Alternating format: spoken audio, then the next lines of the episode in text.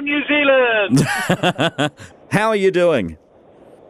busy, busy, busy, Tim, like you wouldn't believe. The phone has not stopped ringing. I've had people from Australia to California wanting to talk about Harry and Meghan.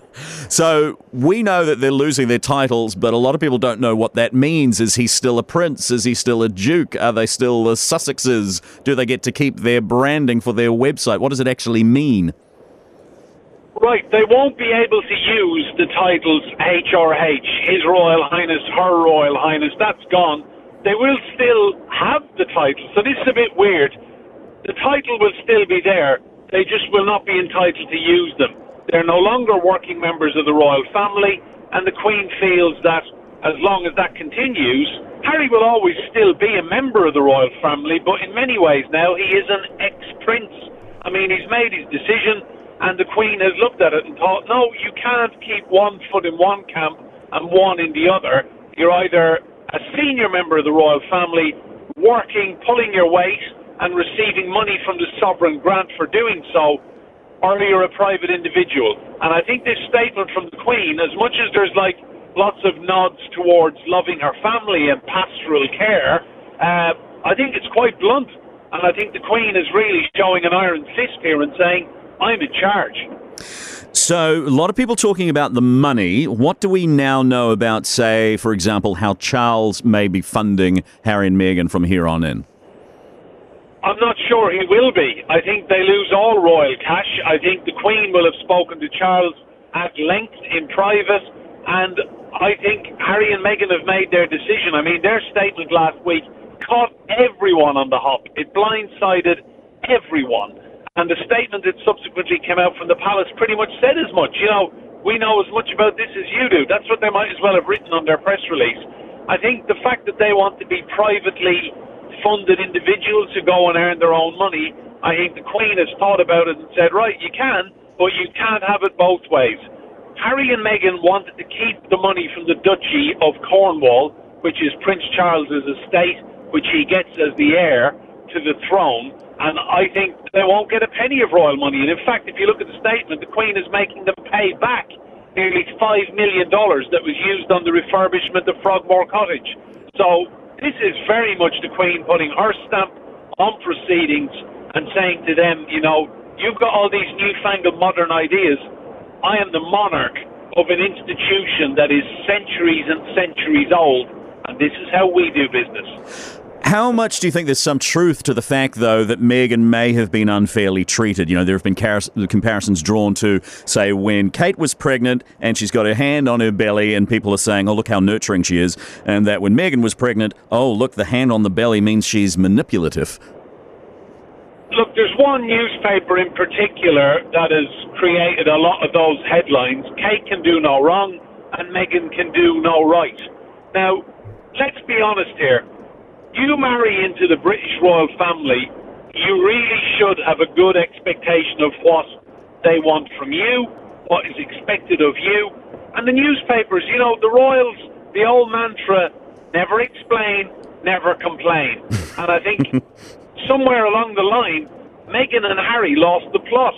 I mean, the royal tour they went on to Africa, which up until the last few days was a brilliant success. They got great coverage all of the issues they wanted to shine a spotlight on, the media lapped it up and they got great coverage. And then at the end, Meghan, this documentary comes out with her, a reporter, Tom Bradby, who's a very fond, uh, the Royals think very fondly of him. He's very, very close to William in particular. Uh, he asked the question, How are you doing? And she says, Well, no one's asked me that. I mean, you're in Africa, you're not that far away from people who are wondering about where the next meal is coming from for their children. There's a time and a place to start complaining, Meghan. I think people here are really split, Tim.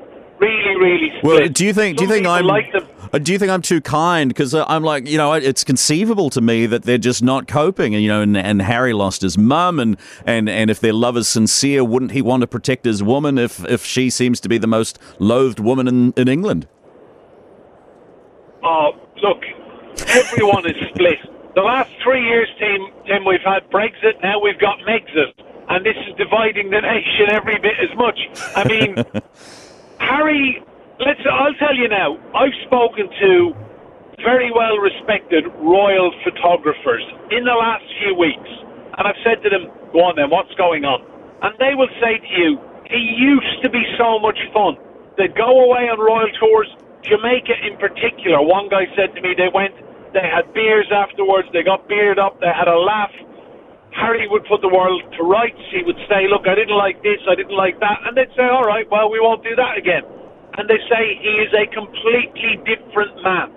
A completely different man. There's none of the fun, there's none of the spark, the charisma's gone. He won't have a beer with people.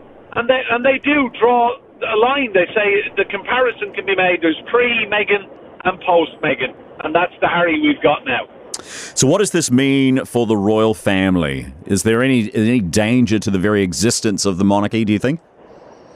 The monarchy keeps going. The Queen has made that clear. I think she's had a very difficult few months. She will feel particularly let down by Andrew and his association with the billionaire paedophile Jeffrey Epstein in America. And that was one scandal that, you know, was nudging towards being concluded. The headlines were drying up, the bad press was going away. Andrew stepping back from senior royal duties, and then this whole bombshell comes along. So the Queen's effectively lost her son, Andrew, as a working member of the royal family, and then, you know, the stardust and the star power that Harry and Meghan were lending to proceedings, that's now vanished as well. Because any new initiative the royals want, they're running out of people to do all the frontline stuff. You got William and Kate, and they can only do so much. Wow, They've got three children. Exactly. I mean, they're running. Yeah, they're running out of people. This is the next question, which is what does this mean for future royal visits? If Harry and Meghan aren't going to be doing them anymore, how does this uh, impact, say, on Wills and Kate? I think Charles will be busier whether he likes it or not. His mother, while turning 94 in April, she's a fit, sprightly, mentally agile lady. I speak to people who know her. I'm told she is very, very much switched on and far more modern than people think. Philip has had a few health issues recently. I think the Queen will be privately bitterly disappointed that this has come to pass. I think she will feel that she really made an effort to welcome Meghan into the family. It hasn't worked out. I think at the root of it is acrimony with Kate and William. There were things said and done at the time of Harry and Meghan's wedding which both sides feel were unforgivable. A dress festing for Kate and William's little girl in particular resulted in tears. That shouldn't have happened. A lot went on at that time. It was very, very stressful. And you know what? Meghan still has a court battle to come against the Mail on Sunday, who are calling as their defence star witness none other than her dad. And I mean, if you want bad headlines, keep pursuing the newspapers and keep pursuing legal action because Markle versus Markle will play out very well for the tabloid press here. Well, it continues, and thank you so much, Enda Brady. Always a pleasure. Um, what is that? Your sixth Pleasure's interview. so we'll uh, we'll let you get some rest, and we'll talk again soon. Can't wait.